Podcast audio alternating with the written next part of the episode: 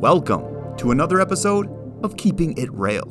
While you listen to this podcast and think about the topics we'll explore, remember that the areas you're moving into are always most important. Always prepare for what you're about to do, and always know what's happening while you're doing it. That's how you move to protect others and yourself. Now, from headquarters, here's our host, Jason Francis.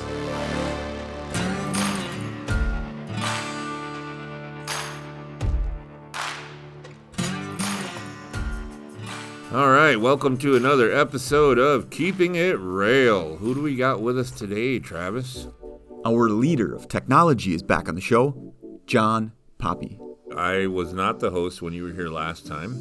I listened to the episode though, and you brought up a lot of interesting stuff. I mean, as a former driver, I was glued to it, especially when they started talking about the in cab technology. There was rumors of a tablet being tested, and all of us drivers want to know more about it because I I don't know. I'm not a big fan of the current system. Especially the touch, right? Yeah. I hear a lot about that. Well, those rumors are are real. Um, we are working hard. Uh, in fact, it's kind of funny. I brought one with me today, and I thought, boy, everybody listening, right, is uh, is not going to be able to appreciate. But uh, but I did bring one for you guys to kind of see what it looks like here, and. Uh, so what I'm passing around for everybody that's listening to the podcast is kind of our, our current version of the new tablet that we're co-developing uh, this on, and it's a it's a super nice 10-inch screen, um, kind of mounts right in interior to the dash, so it's got a really great line of sight, really great touch sensitivity, um, and and it's a huge screen, right? So from a navigation perspective and all the work that everybody's doing uh, with the tablets today, uh, or with our in-cab technology that we use today, I think they're going to find this is a really great experience for them. Um, we're going to start testing this current version here um, probably next week in a few Next trucks. week, that's soon already. yeah. Fantastic. And you know we've been working hard on this. You know, there's a lot that goes into the technology here, right? From board design to software that we're laying on top of it, even little details like, okay, what is the what does the cradle look like? We worked really hard to make it just a one-hand operation where all you have to do really is reach and just grab the tablet, and it disconnects from everything. And seating it is into the cradle is just as easy. And we put a lot of thought into all the ergonomic aspects as well. Um, again, we, we find a lot of value in doing it, uh, our own innovation because we think we can give the best solutions to our drivers um, rather than just buying a commercial off the shelf market in the, that's available in the market today. It's awesome. I was just clicking on it, and the touch sensitivity is nice. Yeah, yeah, it, it's it's pretty nice. I was afraid to click on it. I'm not very tech savvy. I had to do that because that's you, one of can't, the you biggest. can't break this one, so you know. That's one of the biggest things I hear about our current, the old, you know, the device we've been using is the touch, and that is nice. Yeah. What I just touched. Yeah, and it's it's a much bigger screen, and I think the, the other really great thing about this is where it's mounted. So today, you know, they're mounted on a on a on a mount that's down and to the right of the driver, right? So your line of sight, you have to look down a little bit, and this is going to be right in that B panel of, of the dash, which is just part of that right to the right of the gauge cluster. There's a a blank spot. There's nothing there, and that's where this is going to mount. So it's just going to be really super nice in terms of just glancing down and you can see see what information it's telling you and you can glance up again. So should be uh, should be a really good experience. We're super excited. We know everybody's waiting for them and we just want to make sure that we're working out all the obvious bugs before we start uh, start deploying them but it's getting close. We're getting we're all getting excited. It's been a long it's been a long project and my team's been really focused uh, on working through this with the manufacturer. I manufacturer know you were testing another version of it a while back, right? Mm-hmm. Yeah, the um, it's kind of interesting. We probably should put these prototypes in a museum or something. Kind of how they've evolved from um, a similar sized tablet that had kind of a sliding cradle to where we've evolved to now, which is uh, really a completely different design. But we learned a lot through that process, and uh, yeah, so we're we're excited about taking the next steps with this for sure, and I'm sure all of our our drivers are as well. Well, yeah, it's a tool, man. That who, Yeah. who does it, who wants a tool that's not working to its Right, maximum? Right. And in our technology today, it's just you know, it's just it's dated. You know, it's it's served us well, but it's been in our cabs for seven or eight years, and it's just really time to update that. And we're excited to be able to bring that to the drivers. I am the farthest thing from a computer guy. Um, but I'm assuming this does everything that the current system does and much more, right? Yeah, I mean, our first objective is to get the hardware refreshed, right? So I think that's what everybody's going to experience is some of the value of being able to take the tablet, and if you get, you know, if you're if you're at a roadside stop and and somebody asks to see your logs, you can simply just grab this and hand it right out the window. So no more going to your phone. Right, right. So that's that's an immediate, obvious thing.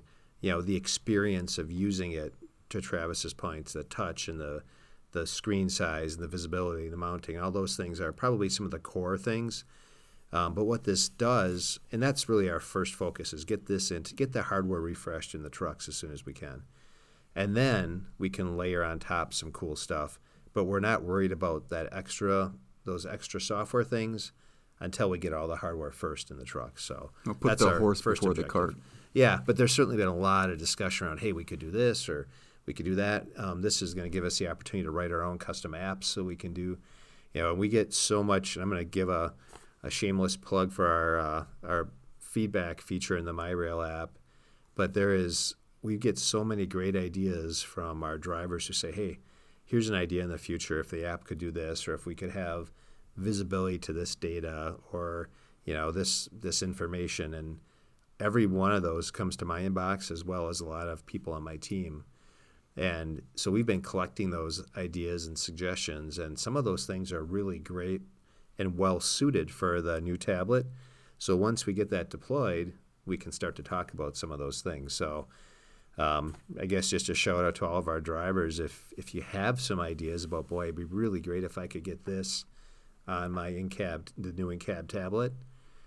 You know, send that to us through the my my feedback feature in the MyRoehl app, and uh, and that certainly will get some visibility, and we'll take that into consideration. There's been just a, a ton of good ideas that we've gotten so far. That's really cool that you guys actually listen to the suggestion box. I love that. Yeah, I mean, a lot of companies that is kind of the black hole, right? Mm-hmm. Where where you kind of you kind of wonder when you drop that paper note, does anybody ever really read that? And that is just one of the most powerful things. I mean, the MyRoehl app does a lot of great stuff, no doubt, but that suggestion box feature, every single one of those, the minute that you hit submit, it is automatically coming into inboxes all over the company and getting good visibility. Not to mention that it gets somebody's personal attention who looks at it, makes sure that the leader, the VP or president of that certain area that that suggestion relates to, that they get visibility to that specific suggestion and gets feedback from them. Oftentimes we'll pass that back on, but we try to almost 100% of the time give some type of feedback back to the individual who put that suggestion in to say, hey, here's what I learned, or here's what we can do. Um, and we, you know, there's some things we, we can't address every single suggestion. Sometimes it's it's collected, and and so the next time we work on that specific thing, we take that feedback into suggest into consideration. But man, that's a super powerful tool that is at everyone's fingertips to give their their their suggestions to make Roehl a, a better company or to make the experience the drivers are having better.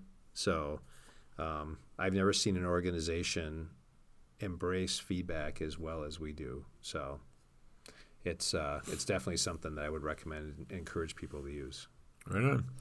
Um, from the driver point of view, the biggest complaint that I hear every day um, is the co-pilot. Are there any future improvements on that navigation system? Yeah, so that's a great question. Um, so Copilot, I'll give you guys 20 seconds on this. So Copilot is really runs commercially in two different environments: the Windows environment and then the Android environment. And today, all of our in-cab units have a core Windows-based operating system, so we're running on Copilot for Windows. Um, but that is probably definitely kind of a dying out, right? So there's not as much effort focused by the supplying this the technology supplier to really continue to update that environment. So we know that by moving to these new tablets, which is an Android-based operating system, we are going to get the latest and greatest versions of Copilot, which has the most fixes and the most effort in terms of new features and functionality. So I think everybody is going to benefit in terms of just some of the things that can be kind of frustrating. I think you're going to see some of those things be addressed once we move to the tablets, just because we can run on the Android version. I hope so. There, there.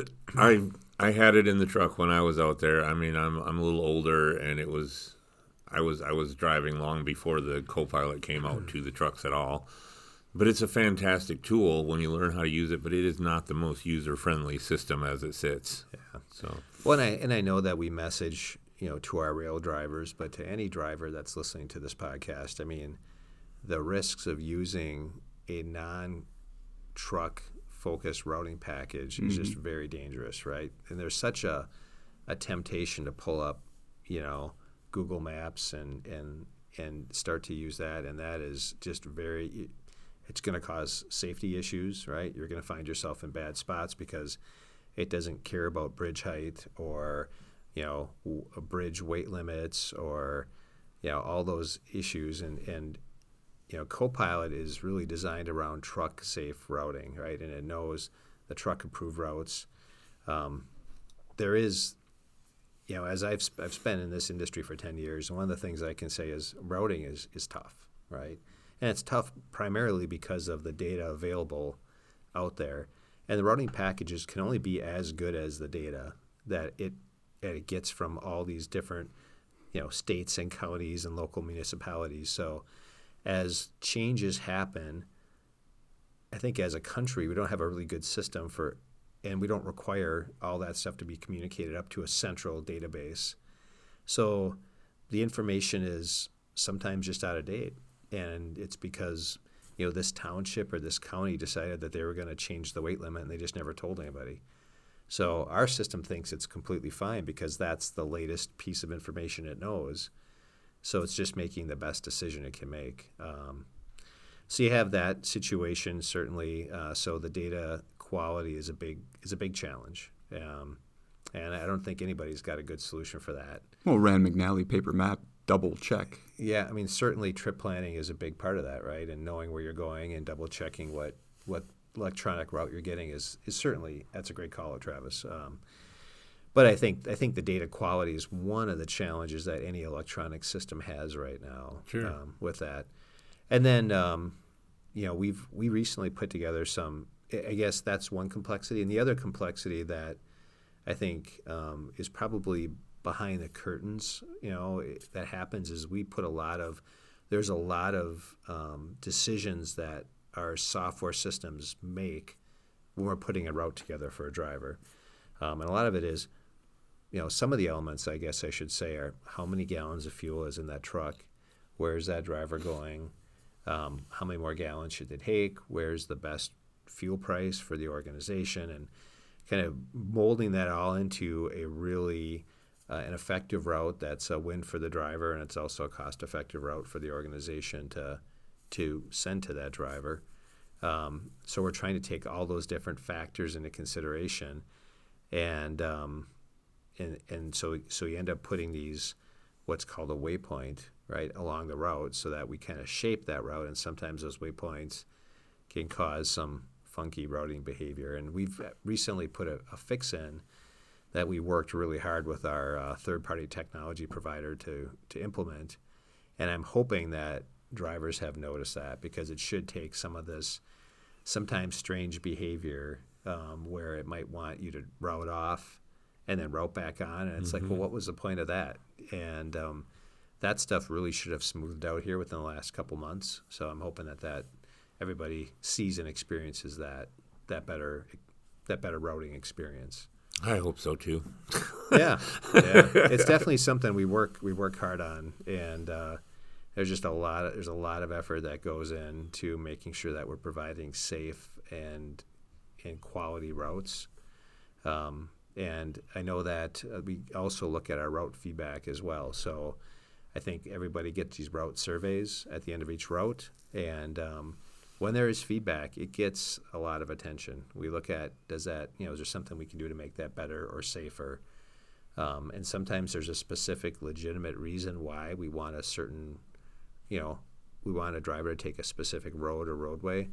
Um, but sometimes there's some really good feedback too that it's like, yeah, we can make that change. That makes sense, and and that will be incorporated into future routes. it's worth talking about, right? At least Yeah. with fleet management or Yeah. sending it in through the app. Yeah, for sure. You know, the other thing that really surprises me, got me on the routing soapbox here, but the other thing that really surprises me is what the routing mu- experience must be for drivers outside of Roehl, um, because we are continually pushing our software, third-party software providers for these fixes that our drivers are letting us know about, and the message we get often is, "Huh, nobody else has said anything about that." And and I after hearing that over and over again, it just makes me feel like we just expect our software to perform a lot better than what a lot of other carriers expect out of routing software. And I think that just kind of holds true to us trying to provide the best routing experience for our drivers, where other companies just, and I'm not saying every company, but just a lot of other ones just seem like they aren't they aren't pushing for improvements, and and we really do push hard for improvements. And I think um, one of our software providers last week said, you know, you're the only company that we meet with on a weekly basis to talk about issues and fixes. And he said, we don't even talk to any of our other customers, not even once every six months. And we're on the phone with them every week. So we do really raise the bar in terms of trying to bring improvements. Yeah, now you got this hardware improvement coming in along with all that activity Yeah. as you guys keep moving forward. Fantastic. So, you mentioned when you came down here, you, you said something about AI. Um, other than the fact that that stands for artificial intelligence, how does that relate to the trucking business? I have no idea what this is about. everybody is has their chat AI engines that they're releasing right now, and it's every day there's a new headline about a new tech company that's releasing because everybody's trying to catch up and, and be competitive. But what really has happened um, within the artificial intelligence community is that these natural language engines have now allowed you to just speak, right? And because you ask it a question or type it a question, it can interpret and then it can process and, and give you answers back. And these AI engines have access, a lot of them have access to all the information out there on the internet. So as they've, you know, compiled and indexed and learned about all these different things and, and assembled it, you can ask it verbal questions or type it questions, and it will respond based on what it's learned out there. So, um, so there's just a lot of buzz around. Okay, well, as org- as a company, how how can each company or, or industry leverage this power to make quicker decisions, automate processes? Roehl and and I think a lot of organizations. In fact, I was just down in Milwaukee at a at a conference with a lot of tech leaders from all the big organizations based in Milwaukee, or based in Wisconsin, I should say, and I think everybody is just kind of watching. You know, nobody's really using it for anything um, concrete right now. Um, I think one good example that I that I heard that actually is being used was a manufacturer that makes a lot of home electronics, and you know they figured out that hey, we can load all of our repair manuals right for every appliance that we've ever made. So you're looking at millions of pages, probably of repair manuals and load them so that when repair folks go, repair technicians go to the house, they can simply ask questions, and it will say, "Well, hey, you know, here's the top three matches for what you just asked, um, based on this model and everything else." So I thought that was pretty pretty reasonable use for that. Um, but I think aside from that, every other organization that I've talked to is simply just going, "Boy, I don't know. We're we're trying to learn more about it and."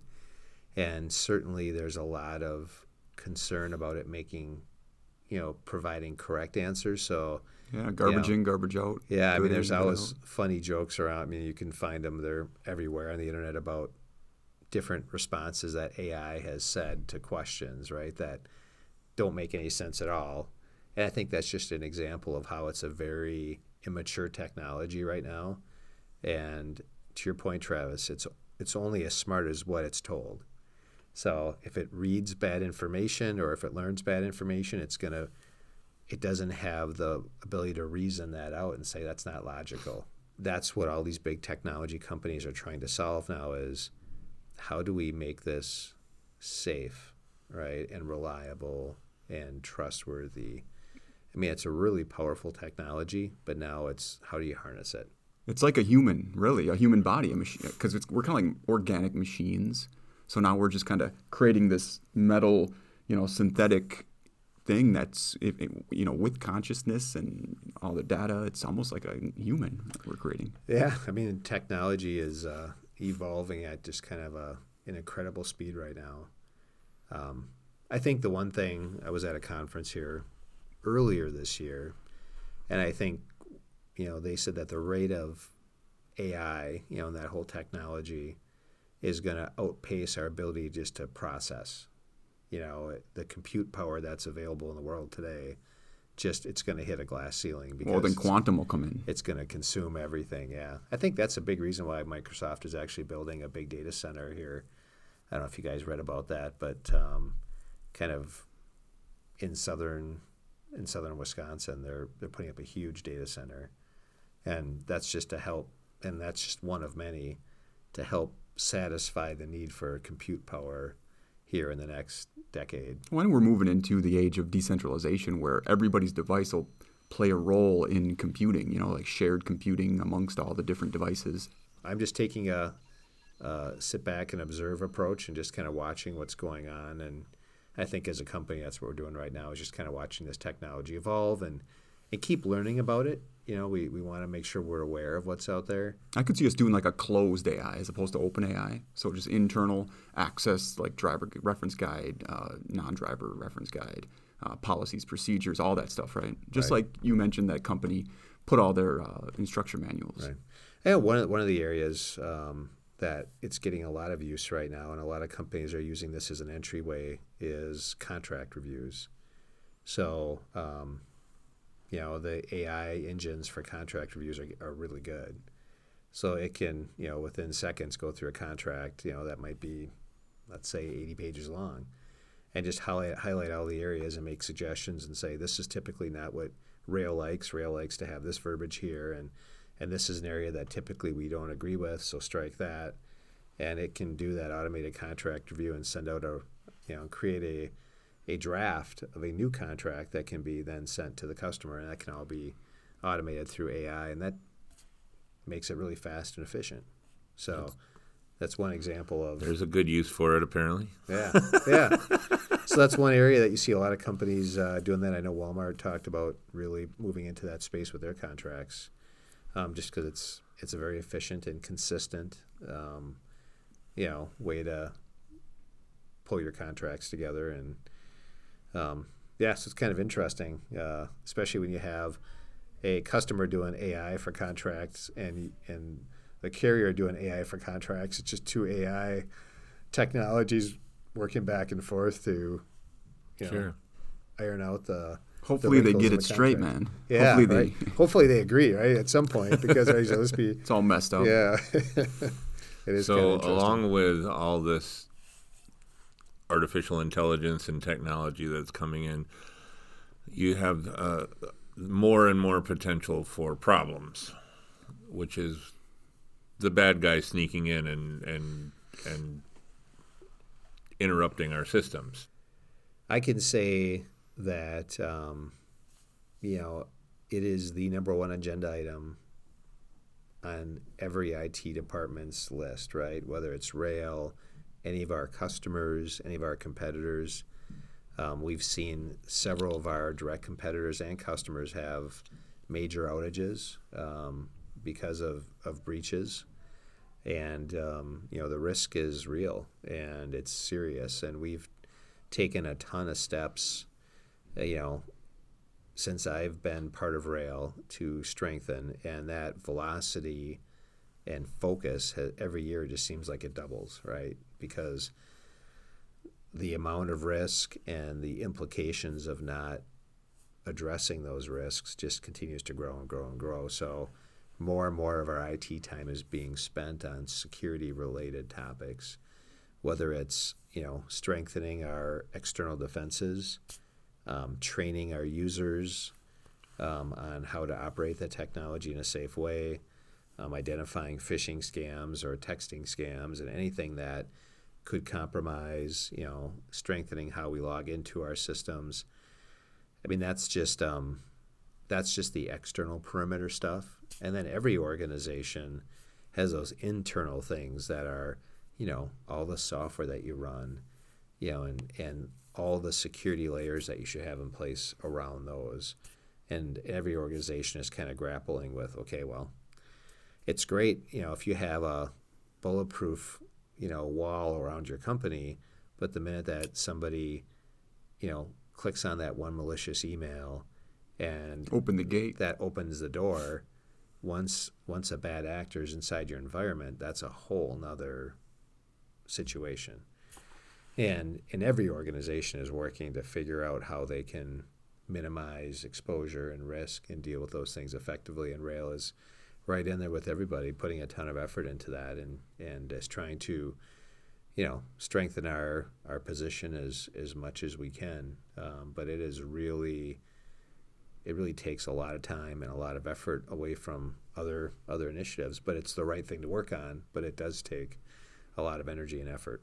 Well, you guys are doing a fine job at sending out those test uh, phishing emails to make sure everybody's on top of their game. Yes, Uh, I mean, yeah. Some I'm of at the point some of where kind of funny. I'm at the point where if I get an email with some attachments from somebody I know I'm getting it from, I just haven't developed trust with that person. Right. I'll s- I'll connect with you guys and have you make sure it's good.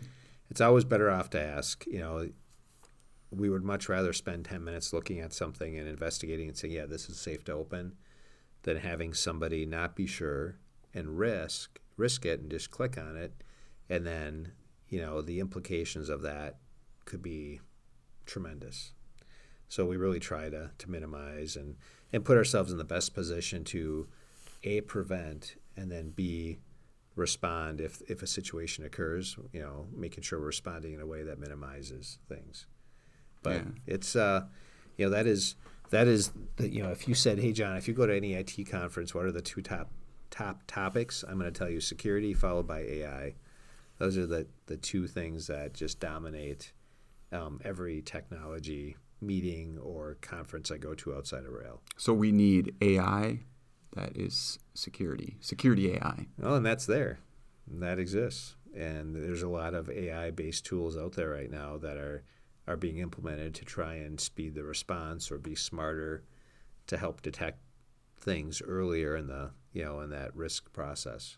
and really uh, separate uh, something that is malicious from something that isn't because I've seen stuff get labeled as malicious that wasn't malicious. So there's Right. there's something with that whole separation that needs improvement too. Right. Yeah. I mean, um, it's not perfect. I will tell you that, um, you know, some of the ways that people used to detect um, phishing messages just was by how they were written, right? Folks who have bad intentions are now using AI to write really good phishing messages that just read perfectly. So I was gonna say we watch those training videos, and they always say watch out for misspellings and and watch out for if it just doesn't sound right. I was like, why can't a bad guy take the time and write it properly?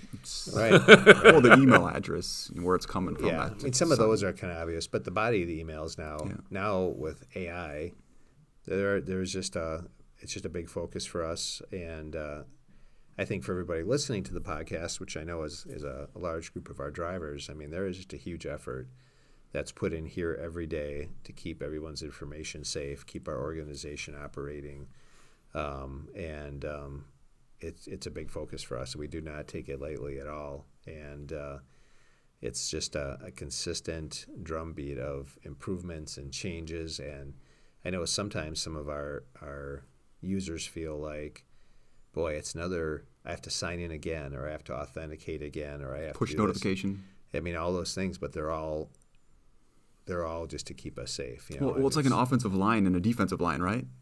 Yeah, a little bit. The yeah, attacker wants to get that information, that quarterback. Right. Yeah. So we keep throwing blockers in there. Yeah. Right. Right? yeah. Right. Close the gaps. Crazy. And it's Yeah. always happening. The game's always on. right. It's a it's a great analogy. I don't know where you come up with them, Travis, but it's yeah. But uh, yeah, so that the security game is uh, it's just uh, it's a back and forth, and we uh, but we definitely put a ton of time and effort into it, and um, just like any other responsible organization. John, I got a good question for you. Should I always trust an email from a trusted person? If one of our customers has their email system um, breached, and a bad actor sends an email, right? Because they can look at the email and say, "Oh, I, I can see that you know this individual's email account that I now control sends email to Bob Smith at Roehl consistently." I can send an email to Bob Smith with with a bad attachment, and it's going to be trusted because Bob Smith always gets email from me and therefore it's a it's a really smooth way for them to kind of sneak an email in and and Bob in this example, this fake example, Bob trusts emails because they always get it from this individual. So then and they're used to getting attachments, so that just kind of lowers the whole, you know, um, you know how somebody would would inspect these messages or think about them, and then that's just an easy entry point. So that so that is uh, that is a real risk out there we've we work really hard speaking about Roehl's specifically to put controls around our email system so that that is a very low likelihood of happening. But we can't control the people that send us messages, you know, and if those organizations get compromised, so so that is definitely uh, something that we we're on the watch out for. So I think we covered most everything that we set out to cover. Is there anything else you want to bring up? you know, Roehl is one of the most innovative, focused organizations I've ever worked for. You know, so we we really put a lot of effort into building systems that, you know, give every employee the best experience and make us very competitive in our in our market. You know, one of the things that we released here just recently was our maintenance system, right? So um, a good example, a lot of our competitors. Yeah, Chris Chris Anderson was telling us about that. Yeah, so a lot of our competitors, you know, purchase a software package and, and that's what they run on. Yeah, we made the strategic decision to build our own, and that was a big adventure for us, a big investment, a lot of time. Um, but we believe that you know we can service our drivers better um, and give a better experience to our maintenance techs and everybody that works in maintenance by designing a system specifically for how we operate as an organization. And we know that we run a world-class maintenance organization that you know that turns trucks around faster than any of our competitors in terms of repairs for our drivers and things like that. And we needed a system that supported that, you know, that result. So that's just a good example of us putting our technology horsepower that we have here, and we have a fantastic technology team. Um, that I get the privilege of working with every day. But putting that to work to uh, to create a system that really runs like we want to, to run, and that's just a really unique situation for Roehl that you know it really differentiates us from a lot of our competition is the fact that we really still we really focus on the the build versus buy because we can really shape our destiny and create a system that works like we want it to work. And we're operating in a competitive market especially during recent times. Right. Uh, so we have to be efficient. Yeah, I mean it's it, and uh, and that's kind of the name of the game. And we, like every week, you know, we are getting these great suggestions from our business leaders and our different folks in the different departments around ways that we can further optimize right the technology to be quicker and faster and more more accurate and um, you know the amount of of ideas and suggestions is is probably north of 800 that we've got kind of in our queue right now for for consideration. So um, so a lot of great ideas, and the the cool thing about Roehl and what I always love about Roehl is just kind of that excitement around technology. I think everybody here leverages technology to do their job as good as they possibly can do it, and and they really value the technology assets we have as an organization. And uh, that makes my job a lot of fun because um, everybody embraces, right, and uses what we create uh, to the fullest. So that, that makes it a lot of fun. And we all notice it when the power goes out. yeah. Hopefully that doesn't happen often, but yeah, no, I don't think we've uh, knock on wood had that happen very often. I so. do like the quietness of it all. Yeah, but the, the what the heck clicking, do I do? the keyboard clicking stops. No, I got to tell you, um, I I kind of miss the whole computer generation thing computers were just starting when I was in high school. We had the Apple IIe, I think is what it was. Green screen. The the most the most important thing on that was the Oregon Trail game. You know, um, mm-hmm. And when you did type out something is on a floppy disk, you had to about have about 17 of them to write two chapters of a book, and uh, then it printed out in big block letters on this green striped paper. I was like, this is never going to catch on. I, I don't want nothing to do with it. And then I went out driving in a truck, and I didn't have to do anything with it because it was the early 90s and every you know we didn't even have cell phones yet at that point paper you know? and payphones. We had a paper logbook we'd stop at a payphone. I, I know i'm dating myself but i but all this stuff was going on in the background while i was out driving around the country completely ignoring it. And and it and, creeped up on you and then all of a sudden boom everything's on a computer. Even your dang phone is a computer. And i was yeah. i put off getting a smartphone longer than anybody i know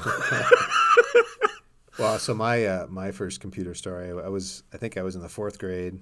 I was the kid who got to set up the computer, which maybe that's what, who knows, maybe that launched my technology career without even knowing. But I remember it being a Radio Shack, Tandy, whatever model it was.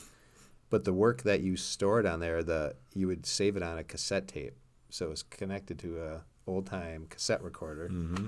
and uh, and that's that was the recording medium for the data that you were creating on that computer. So it was pretty uh, it was pretty impressive when you're in fourth grade and never seen a computer before. But if you look at where we've evolved, right? This the phone I'm carrying around probably has a thousand times the compute power that that whole computer had back then. I I've always heard people tell me that your average smartphone has more technology in it than the NASA moon landing Probably. I haven't heard that comparison, but uh, it is it's amazing. Like know, I said, I have no no yeah. basis in fact or anything. It's yeah. just uh, just rumors that I've heard. Your cassette tape. So was it doing like the the whistle hums? I just remember it, that being the storage medium, but exactly how it worked back then, I probably didn't even pay attention to. I just thought it was so cool that I could store data, you know, on that cassette tape, and uh, it was probably the hums, or you know, the, the, the the internet sounds, you know, the dial-up kind of stuff. Yeah, Just I mean, that would, that would, definitely make sense. Yeah, yeah that's what I'm. That's yeah. what I went to right away. Yeah. I I have no idea. Computer language, Captain Crunch. Check it out. you had a little be, whistle. Could be homework for everybody listening to the yeah. podcast, right? Go I think I got that right. Let me Google that. oh, I know we uh, got to know you the first time you were on here. Um, we don't need to go into your entire personal life, but when you're not at Roehl, I'm sure you do other things. Any grand adventures you've had recently, or travel plans, or you know, I have. Uh, I am very excited about the ski season again. Right, so we live in snow country, so I embrace that and do a lot of downhill skiing and snowboarding. So that opening day is December first here, and we're excited about that. December 1st at uh, Rib Mountain? Yeah, at Granite Peak there. So They were open earlier last year. They were. The weather was a little more cooperative, um, but they've been making snow like crazy. I got a, I you got love a, skiing, man. I, I got one of those. Time. I got one of those Facebook memory things. You know, on this day. Oh, it was yeah. Thanksgiving Day last year. Me and the kids were out skiing. You know, so I thought that was pretty cool. yeah. So I'm really pumped about opening day. Um, so we do that a lot, and uh, I've been kind of into this quest. Uh, it's a mountain thing too, but my son moved to Denver, and so we've been trying to knock off one or two 14,000 foot peaks a year. Nice. So I got, we got two under the belt. We did the tallest peak last this summer actually. So um, so now in spring we'll probably hit one, and then in fall hit another. So I'm trying to knock those off. You're knocking out all the 14ers. Yeah. Right on. Yeah. So that's kind of uh, that's been a been a fun challenge. And so you're a climber then, or are you just hitting the ones that you can hike up to, or just the hiking ones? Yeah, we're doing we're kind of sticking away from the non-technical ones, but I know if we want to get the get the list knocked out, we're going to have to do those too. And I used to climb when I was in college, but um, I'm not. I'm a little rusty, so I don't know if I'm ready to jump back. I'm a little fat. are you are you working your way toward Everest? No, no, that would be uh, I'm not going to pay that much money to go and say I climbed the uh, the tallest mountain in the world. And I hear there's like people that died that are still there, oh, yeah. frozen. Oh, it's yeah. creepy. Yeah, yeah. definitely creepy. Yeah. yeah. I don't want to climb Everest. I don't want to go to the summit. I have no I, no desire to put myself through that torture, but I would love to go to the base camp. I want I want to take that hike up to the base camp. I want to hang out with these people that are doing that. Yeah. The whole society, the the people Culture. over there and Do a culture. I want to I want to I There want you to go. go it there. could be a podcast location. I have no desire to climb the thing. I have no desire to go through the ice field or whatever they know. call it, the boulder field. I forget. I've watched so many documentaries on it, but I would just love to go over there. Yeah, we've had we've had a blast with these 14ers, and, and we did Mount Elbert. So that's uh, that's the tallest peak in Colorado and the tallest peak in the Rocky Mountains. So and the second tallest peak in the whole continental U.S. So that was kind of fun. And uh, but it was you know you start out at night headlamps and you you know you're starting your climb at three in the morning because you want to be down. You want to be at the summit and back down before midday because lightning storms can can hit up there. So you want to kind of don't want to be caught up there during that. So you typically want to be up and down below the tree line before noon. So. Um, so it's fun. It's uh, it's something I can do with my son, and, Yeah. and we we both kind of enjoy that, and it's a good challenge. But as I'm halfway up, I'm like, what am I doing? Because you know, every ten steps you're stopping and catching your breath, and then ten more steps, and But it's nice to just get away from the tech that you're always involved in, right? yeah, yeah, yeah. Except there, you're, you're using your satellite uplink, and So you still got it. You just can't still got- escape it. yeah, yeah, right.